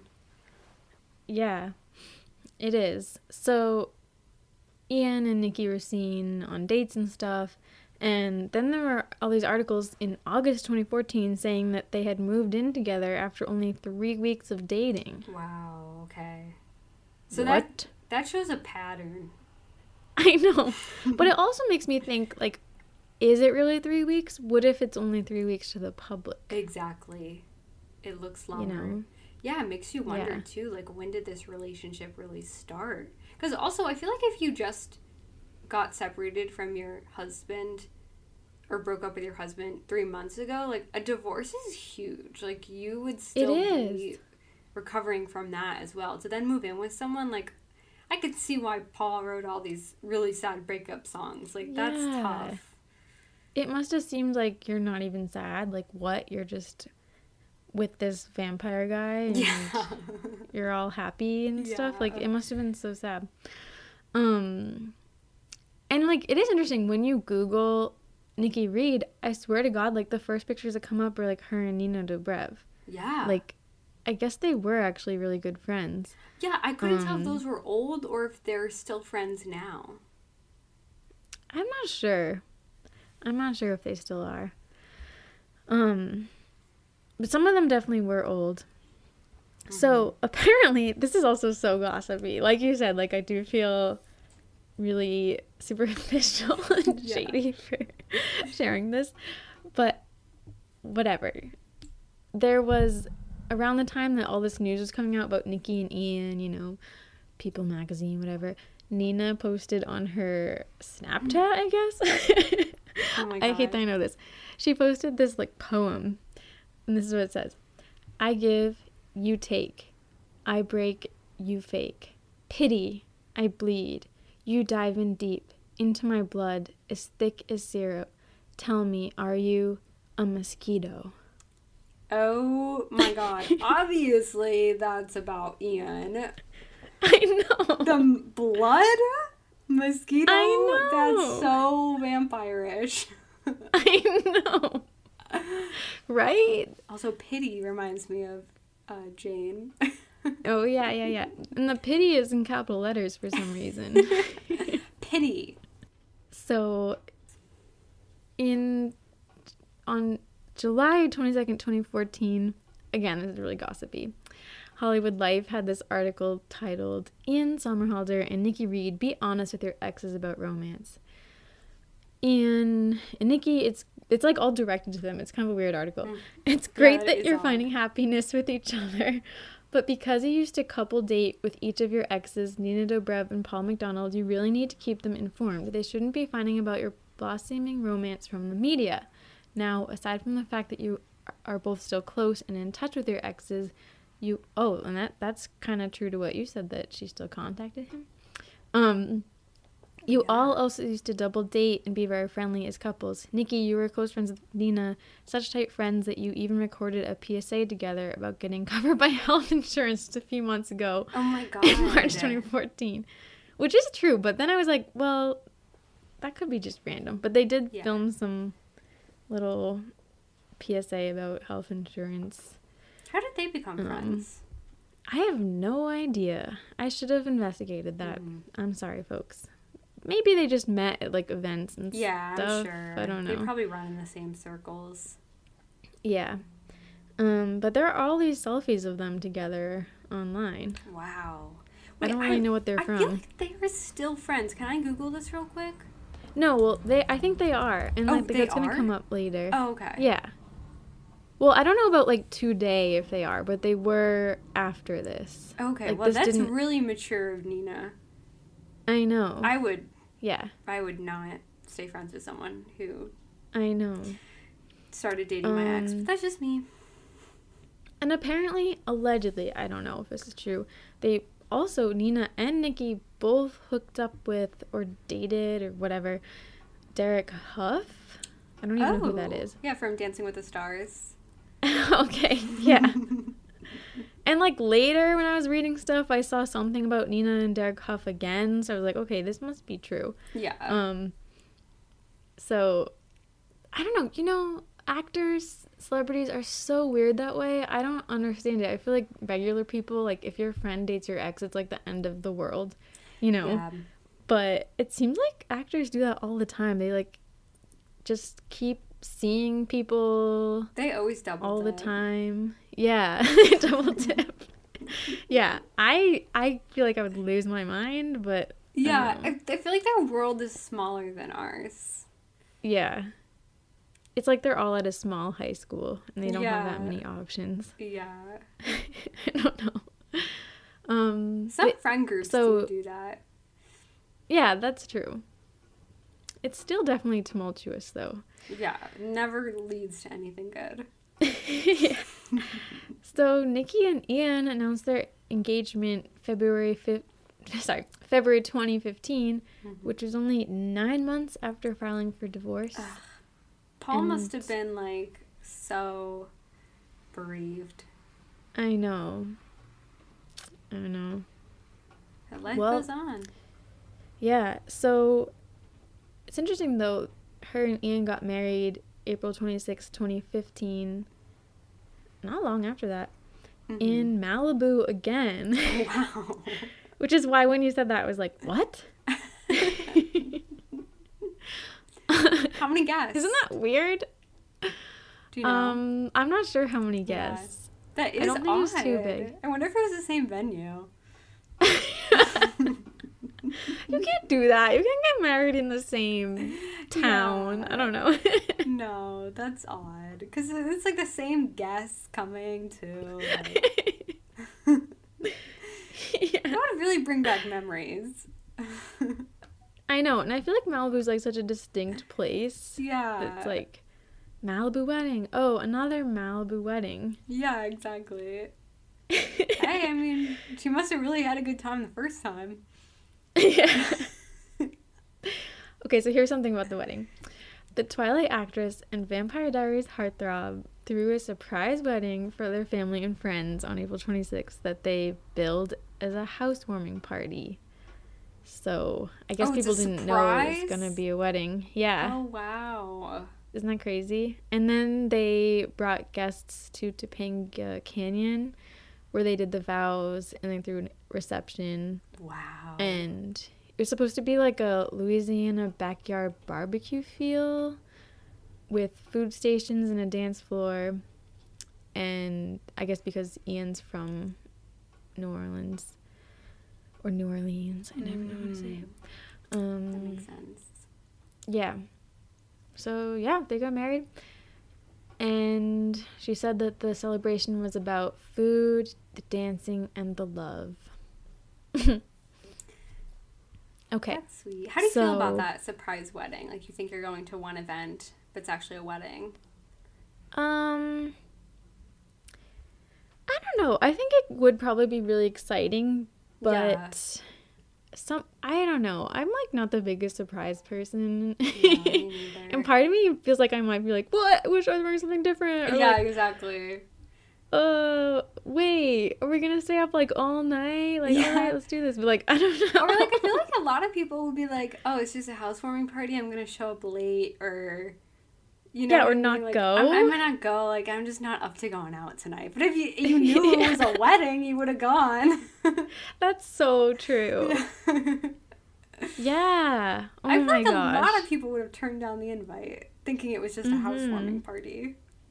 mm-hmm i didn't see any like there weren't really any mentions of people i knew there like i didn't Mhm. see anything about i don't know maybe the i think that they were pretty private about it for a long time but maybe they were there. I just didn't see any mention of alexa vega or jackson Yeah. or anything but i'm sure they were. Um okay so now i just have kind of a list of things that she's been up to. Read it off. because it's a lot. So this is around like 2015 2016 time. There's just so much of her doing attending events and promoting things for animal rights nice. sustainable bags Nice. recycled jewelry we love a sustainable queen. yeah she did an eco-friendly beauty collab Wow. um she's wearing a lot of wide brim hats at this time nice. Uh, she did hand dyeing headscarves. She's doing yoga. She started making pottery. Wow. She made some wall art. Nice. and she also, I was just looking at her Instagram, she called Shailene Woodley her friend and I soul sister. I saw that actually. She Mm-hmm. seems like she would be a little crunchy like Shailene. Yeah, she she is. I feel like she has really, you know, dove into the hippie thing. But I think it's really cool, and Yeah. there's a lot more to say about this. It's like almost. It's I was like kind of laughing. It's just a little amusing to me how much she was doing. Yeah, no, she really keeps busy. yeah. I like that it's not like all just like acting and stuff too. It's really interesting her hobbies that she's picked up. Yeah. Yeah. It's like so much. It's Yeah. I mean, I relate to that too. Like I, there's so many things I want to do too, but I was just going through reading reading all these articles and even going through her Instagram. I'm just like, "Oh my god, another thing? Like what the fuck?" She's Well, like, "I'm kind of- doing this." it's really beautiful like going back to what we said about 13 and how she was like a troubled teen and like getting into all these things that really could have easily gone down a different path and then to fast forward into the future and she's you know being so Yeah. creative and you know doing yoga and doing philanthropy and crafts like Yeah. that's really nice She's changed so much. Okay. So there was not a lot going on in 2016. Also, I'm sorry. I think you can hear Fitz eating in the background. oh hungry boy I know he's hungry. He likes to eat late. Okay. There's not a lot going on in 2016. I don't really know what she was up to, but she did speak at this organization for women's careers called Create and Cultivate. And she said, In the next five years, I'd like to be able to look at all of you and say, I've gone back to school and have something to show for it. She added that she's always enrolling in classes wherever I am. I was shooting in Baton Rouge for a long time. Hmm. Breaking Dawn? Bring it Months and months. I enrolled at LSU and took psychology, and I've taken classes at SMC UCLA Extension. Oh my god. What? So during. Breaking Dawn, she was taking college classes at the university at Louisiana. Wait, what is it? The University of Louisiana, I don't know, LSU. LSU. That's crazy. She really is like trying to dip her toes into everything. I really respect it. I know. Can you imagine if she pursues that fully and then is your therapist? yeah, right? yeah, it's crazy. Um, it's very inspiring. So, in February 2017, she posted a picture on her Instagram of her, her, Ian, and Nina with a very long caption. In 2017. Should 2017. I read it? Yeah. Oh my god. Yeah, read it. Okay. It says, For the last few years, we thought addressing any baseless rumors with silence was the best way. Besides, who wants to respond to made up stories about friends backstabbing friends, cheating exes, or cast members exiting shows on lowbrow websites like Hollywood Life? that is literally the, the um, publication I read from earlier that are just perpetuating trends that preceded us. Yuck. I now see that silence was taken as an opportunity to fill in the blanks with even more falsities and juicier stories. And we, yes, we believe we have a moral responsibility to young girls to end that narrative. Because at the end of all this, those young girls are the ones who lose. Their passion and endless devotion for a TV show is being taken advantage of, replaced with feelings of anger through divisive techniques, and even worse, their minds are being shaped and molded as their view of themselves, other girls, and what those dynamics should look like are being formed. So here's to putting an end to all those fake stories of onset jealousy, betrayal, made up friendships lost, and women hating women, because at the end of the day, that's where this is what this is about. Teaching girls that you have to hate other girls only breeds a generation of women who believe you have to hate other women. And that's what these magazines, websites, and blogs don't understand. That is the harmful, unintended consequence of their bullshit stories, and we have a moral responsibility to fix that. Let's turn this page together as we all walk into the next chapter peacefully. And finally, let's use this as an example of how important it is to stop this trend of writing horrible headlines about women, painting us as bitter, angry, insecure, heartbroken, childless, feuding, backstabbing monsters because whether we want to admit it or not, it changes the way all women view themselves, and shame on these websites for now targeting an even younger demographic, instilling this at an earlier age when girls are more susceptible, more vulnerable, and more malleable. When we write these headlines, we teach hate. I've seen it firsthand. Let's shift what we put into the universe starting now, and hopefully, we will start to see a shift in the way we treat each other and view ourselves. Heart. Hmm. So Wow. I'm guessing like sh- did she write that with Nina? I don't know. She acts like she's speaking for the three of them. I know. That's interesting. Um, and I, you know what? I don't know if Nina posted something. I wonder if I can like quickly find it. Obviously, like she's married to Ian, so like she knows what's up with him. Mm-hmm. Um, but that's good point. Like, was Nina actually like involved in this, or did she just kind of do it? I don't know. It sounds like they are all still cool and like her- Yeah. Nina has no bad blood, not to use a pun. Um, But I have to say though, like, I don't necessarily think her argument there, like, is what it is. I think it's a very natural assumption to make that there would be drama or heartbreak or bitterness if two Yeah. people are friends and one long term relationship breaks up and the other friend starts dating that person's ex like a year later.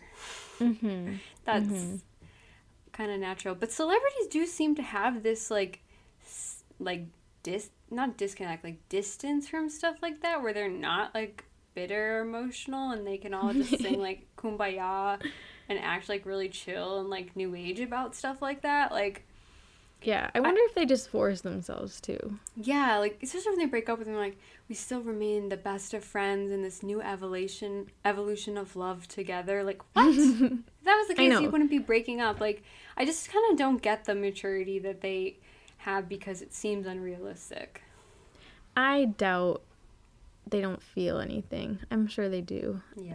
Like they must just I don't know, make themselves like go to parties or something like just to make it easier for their careers because they probably think like I have to keep seeing these people in a way, you know. Especially like I'm pretty sure her and Ian were still on the show together, so Yeah, um that's true. She left the show though. yeah, that's true. So that also gives truth to the rumors, but I know. I just think it's like you don't have to also then spread this idea that like in order to not be a woman who hates a woman, you have to like still stay friends with someone who's like dating someone who you used to Yeah. date if that like hurts you because it's like you don't have to keep anyone in your life and stay friends with them like if you have to do the emotional labor of like being okay with it, you know. Yeah, I wouldn't want anyone to think that they like have to love their ex's new girlfriend or something or like, you know. Um Also, sometimes I get like upset by like, okay, I don't know. This could be a bad opinion, but like upset when people use the like woman hating women argument to make it so like women can't like criticize any other women. If that Oh makes sense. yeah, I know Because it's like I feel like you're then saying that women are not allowed to like have like like feelings. I don't know, like like any negative opinion about another woman. Oh my god, like I was commenting on the and just like that, like Oh, yeah. I was so upset with the plot, Miranda's plot, and I was like, I just Yeah. you know, I just don't buy it. Like it's just and someone commented like women hating women. It's like I'm allowed to off. criticize a character on a TV show. Don't say it because I'm a woman, I don't have that right. I know, right? It's like you're not or what, we're only allowed to have opinions about men? Like that's very weird. and do people say that to men? Like men hating men, and you're not allowed to criticize other men. Like no. Yeah, it also feels like kind of in some way another form of sexism that you like can't criticize. I feel like that always happens in like the music industry too. yeah, exactly. Like if anyone says anything about a female artist, it's like women hating women. It's like, Yeah. okay, I guess I'll just shut up. Yeah. like, I don't know. Sometimes it's fair, so. You should respond, You're silencing a woman Yeah, exactly. right now. I know. I think it was a man who said it too. Women hating women. Like, Oh my okay, God, that's even worse. Right. Uh-huh. That's even worse. yeah. No one asked you, dude. It's also a fictional character. yeah, so, yeah, I don't think. Miranda cares what Melissa Duffy thinks. Actually, it's woman hating fictional character, so Yeah. not the same. I actually just while we were talking, mindlessly scrolled back to Nina's Instagram in 2017. Mm-hmm. I'm trying to see if there's anything. Um. Okay, so Nikki posted this February 2017. I just think objectively, like, I don't know if you can really criticize like the media or people for thinking that there would be beef there because that's just an objectively like beefy scenario. Like, yeah, it is. It's like, oh, they were friends. Oh, now she's dating her ex. it also is quite interesting because the rumors about her fallout with Kristen Stewart are somewhat Mhm. similar in nature about there being like animosity about this breakup and her she used to date Rob and then Kristen breaks up with Michael for Rob and I you know. know again we don't know I'm sure I'm sure Nikki and Kristen are totally cool and don't have any animosity oh did you find something She po- Oh my god, she did post in February wow a picture of her, Nikki and Ian. oh my goodness is it a recent picture or before they got together I don't know. This caption is. I- It doesn't have anything to do with what she said though. What Nikki said. It says, "Can't believe how time flies. Farewell dinner with Team Sommer Reed. So good to be catching up with these goofballs. All heart.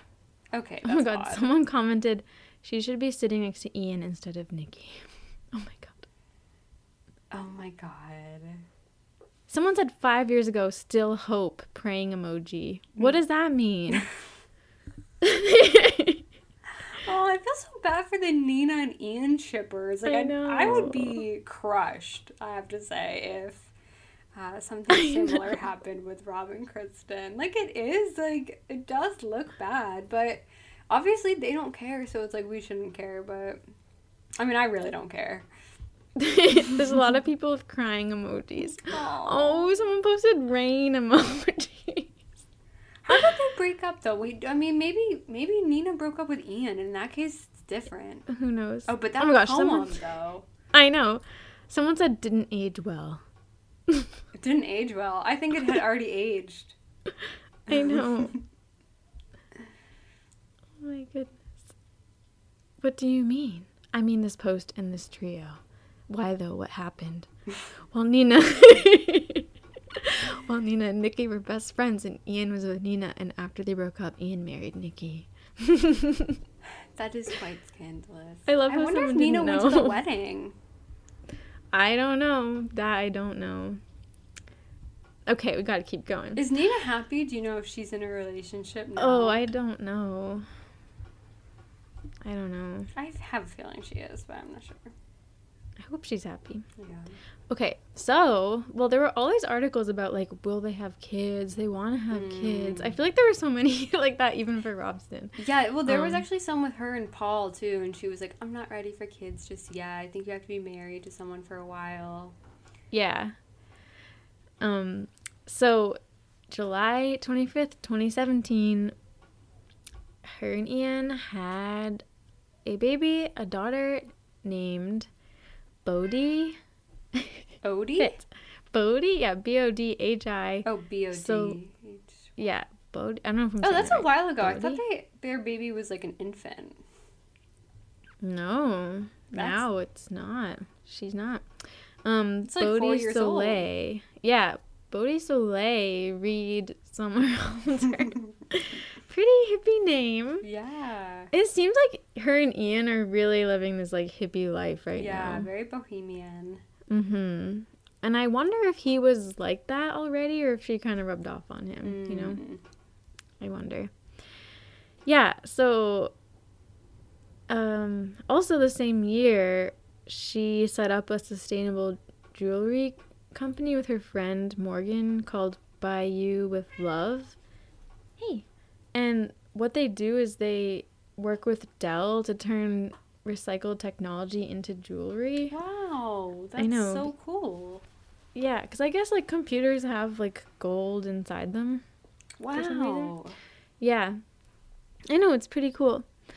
And so, September 2017, her and Ian were f- featured on this podcast called Dr. Berlin's Informed Pregnancy Podcast, Wow. where they were asked when they decided to try for a baby. And so they It's ended up getting personal. in trouble for making some jokes here.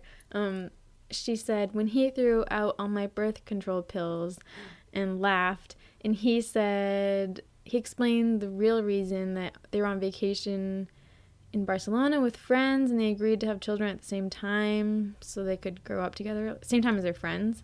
Um, and she said it was just the time. And then he continued joking and was like, unbeknownst to poor Nikki, she didn't realize I was going to going into her purse and take out her birth control.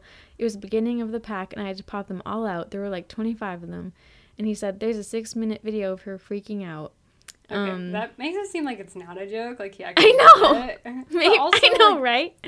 If he pops them out, she's gonna know that the birth control is not there. Like, I actually think he did do it, but like that she was in on it. yeah, it's it def- definitely seems like she is in on it. And like, Yeah. also like when you have birth control, like it's not like you just have one pack and like that's it. Like they usually give you like a couple months worth. so it's like if she really needed it, she could have gotten some. Mm-hmm. So I guess a couple days later, there was like negative reaction on Twitter. People saying like, "Oh, Of uh, course. you're making light of forced pregnancy and stuff," and they were not happy. I don't know whose Twitter account it was, but it was like a joint statement. Maybe it was on both of theirs. It said, "We never expected a lighthearted interview." We did poking fun at each other and how we chose together to get pregnant Yeah. to turn into something representing a very serious matter. If this somehow sheds light on a topic that definitely needs mainstream attention, then we are grateful for the unintended consequence. Um, That's a nice we are- response. yeah, we are two happily married people who chose together to have a baby. the end. Yeah, like obviously people know that like that's not what they meant, and like they, like it's obviously not like a forced pregnancy. So I know. Do people actually think like I feel I'm like this surprised always people happens? even listen to that podcast. I know. honest. I bet it was like Vampire Diaries fans. oh, I have to that's true. Yeah, I was gonna say it's like I feel like at this point Nikki Reed's like not famous enough for people to have been like listen to this pregnancy podcast that she's on, and then enough people to get outraged. I bet a lot of Nina and Ian Oh, shippers like that's so listen to it out of hate. That's so true. Uh, I would hate to be like in Nikki's position, knowing people have a vendetta against you, like, and Yeah. uh, anything you say is gonna be used against you. I know. So yeah, that was some some drama. Um and then she was in a couple small movies over the years. From 2015 to 2016, she was on 18 episodes of a show called Sleepy Hollow on Fox. And in 2019, she was in the TV show V Wars, which also starred Ian. And that's the last acting she's done as of now. Oh wow! Wait, when was that? Twenty. It was in 2019. 2019. Okay. I mean, Yeah. makes sense with COVID and everything. Yeah, but it seems like if I had to guess, it kind of seems like she's done with acting. Yeah, and I'm happy for that for her. Yeah. Because she, Mhm. she seems happy without it. Yeah. Because even though there has been the pandemic, I do think a lot of actors like have been booking jobs. Yeah. You know, and I, I she's doing a lot. I'm going to get to that, but like she's I don't think she really considers herself an actor anymore. Yeah. I mean, she's kind of like a philanthropist entrepreneur. Like the Yeah. the whole jewelry business. That's so cool. I know. It's like a legit business. She's she's um actually I guess I'll just read it today. Today she's still with Ian and she's the CEO of this Bayou with Love jewelry company. Wow. Seems like it's pretty successful. She's also the creative director of the vegan sneaker brand Lochi. Loci? Wow. Which I actually heard an ad for on another podcast. I had no idea it was like a business that she worked for. That's And she's also, I know, she's also the strategic advisor for Genexa, a clean medicine company. She's way too busy to act at all. Like even if she wanted to, that's you know that really offends me because I saw this like one of those videos of like why Hollywood won't cast Nikki. It's like I don't think she's trying. Like she's, Mm-hmm. I don't think she is. she has like three jobs right now. She doesn't have She time does. for that. She's also like living farm life. Oh my goodness. like her and Ian have chickens and cows. Um, Wow. And she seems like she's doing photography too. Oh my goodness. I. I wish I was her. Like honestly, It's does she- crazy. Do they live in Malibu? I'm not sure actually where they live. I get that vibe. Um, I know I could see that. Yeah, I mean, in some ways it's a little bit like it's a little weird because she was an actor and it's like how does she become a ceo and creative director like Mhm. i don't really know but i could believe that like just managing being an actor and all knowing about publicity and how businesses work and stuff i think could translate to you know running a business yeah. um it's crazy and in she also directed a short film in 2019 called andy's song. Um in march 2020 her and ashley greene were both at this like launch party for rachel zoe's spring box of style launch party at bungalow one at iconic chateau marmont. Um and the article framed it kind of like twilight reunion but i think they like literally just bumped into each other. Oh, that's funny. but there is a picture of them like laughing and talking and they pose together. Um and i listened to this podcast that i actually enjoyed. It was called cancel me baby. Ooh. and the episode came out in march 20 may 2020 um and it was hosted by two i think i'm not sure if they still are but they were like e reporters from red carpets. Um and they had two men guests on the show that were red carpet reporters too and it was actually so fascinating. They were talking about like just how different the business is today and how basically it sucks now. Like they were saying like back in the day if you went to a, a movie premiere that was starring tom cruise you could pretty much bet that you were going to talk to tom cruise. Wow. now you you can only talk to someone that's in the movie for like 10 seconds or something and Wow. they say that, like they don't even know usually when they get there like because they haven't seen the movies yet obviously like premieres like Mm. they don't know how big of someone role someone's role is and oh, like that's so interesting. managers will say like um oh we can't get you this actor but you can talk to this person and they're like okay but And they're like, who like- is it? Yeah. yeah, they're kind of a nobody. But um, I thought Nikki Reed was gonna be on this podcast, so I listened to the whole thing. oh wait, she Um, wasn't. I I did. She wasn't. They just talk about her, but Oh. the episode title was called Nikki Reed has Twilight amnesia, and it was just kind of this funny story where they were asking like, have you ever had like an awkward encounter with a celebrity? And the guy was saying he was at an environmental event Mm-hmm. duh. And she was there, and he asked her if she would do a Vampire Diaries reunion ever. Oh, he asked And- Nikki if she'd do a Yeah. Vampire Diaries Yeah. reunion? Okay. And she insi- she was like, I wasn't in Vampire Diaries, and he's like, Yes, you were. And she's like, No, I wasn't. And he said, Yeah, you were. And um, they were just saying it's funny because she did not throw a bone at all. Like she Oh didn't my say like, I think you're thinking of Twilight or anything. she just so kept being like. I don't know what you're talking about. That's And- so funny. he didn't throw a bone. yeah. yeah, I feel like they. Oh, oh no, it's Twilight, not Vampire Diaries. I wasn't in that. I don't know. Yeah, she didn't. Yeah. Or she could have been like, "Oh no, my husband was in that, not me." I know. so funny. She just acted like she had no idea. kind of weird. Yeah, that's kind of mean. I know. Obviously, it's an honest mistake. yeah.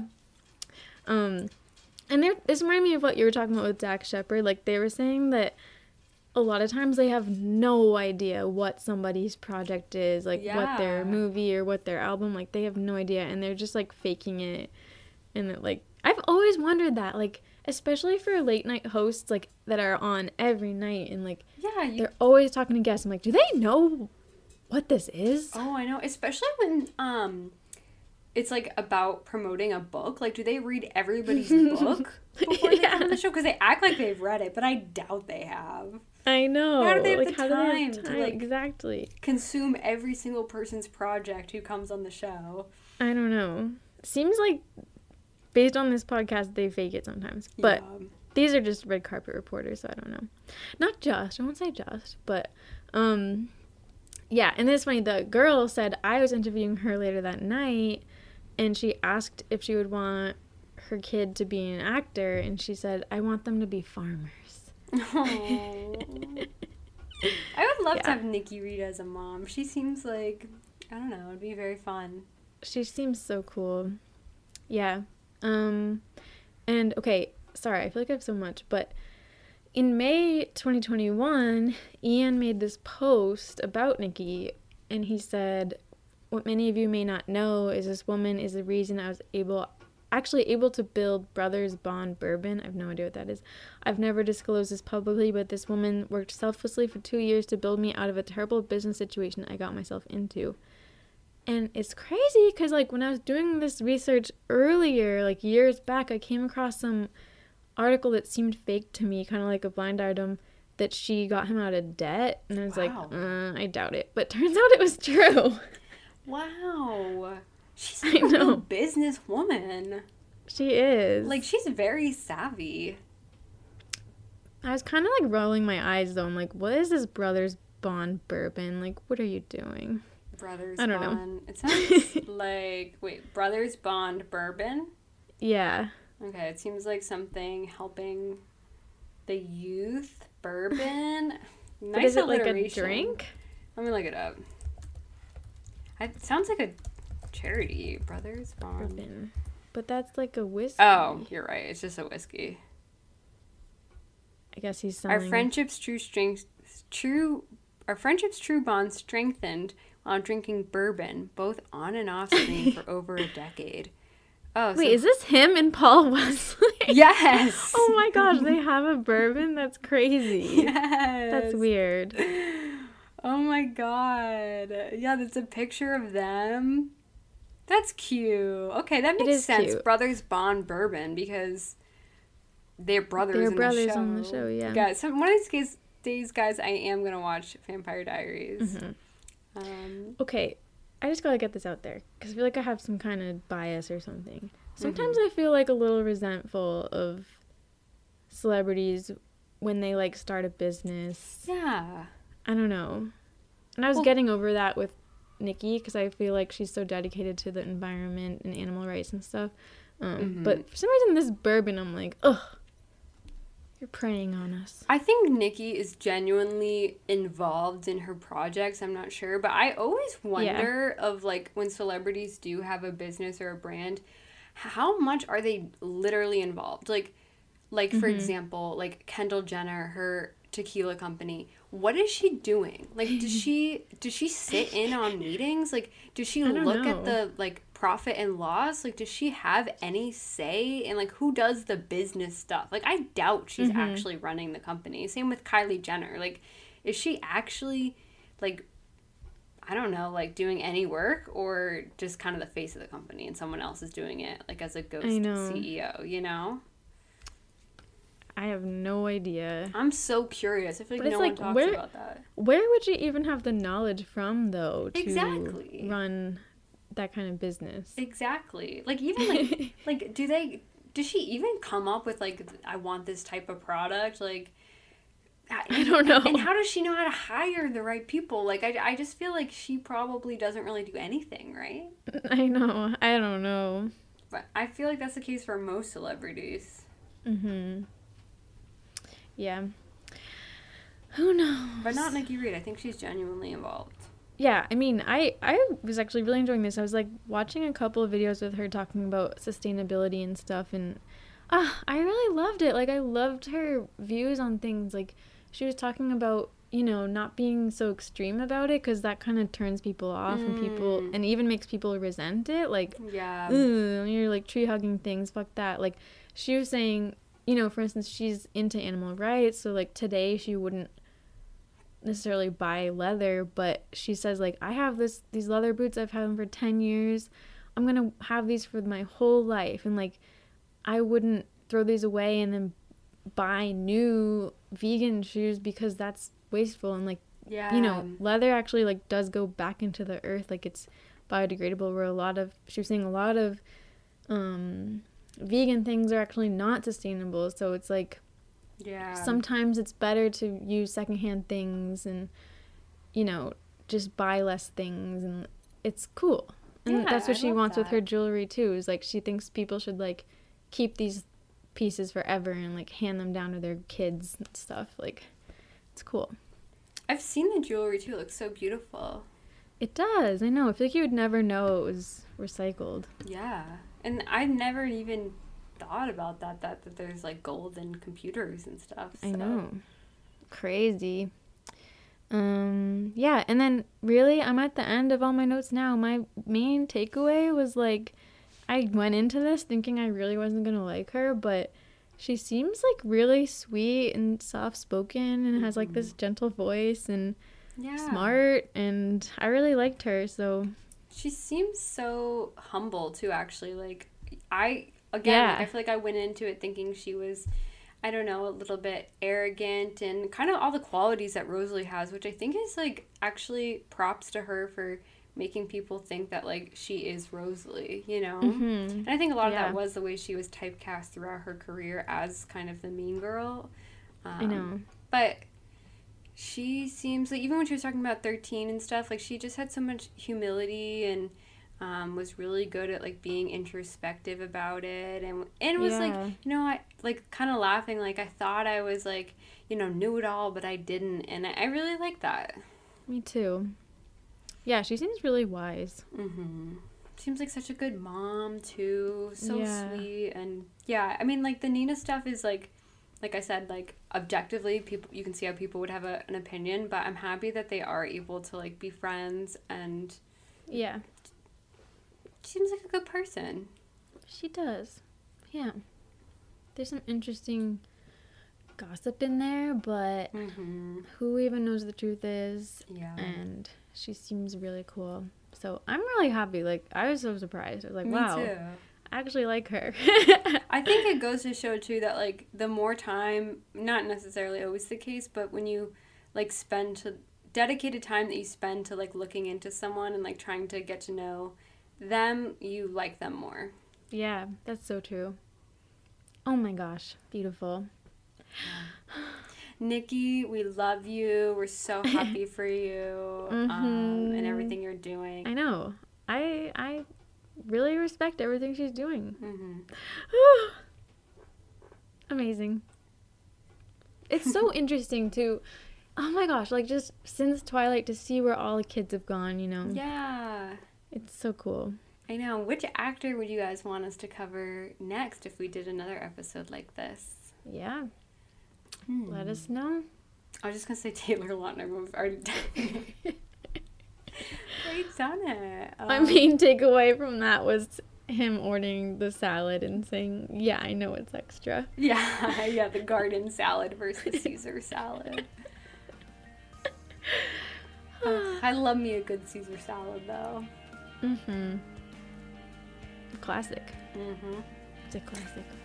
Well, yeah, I think that's it. Um, We love you guys. we love you, but we But gotta, we gotta plan plan catch.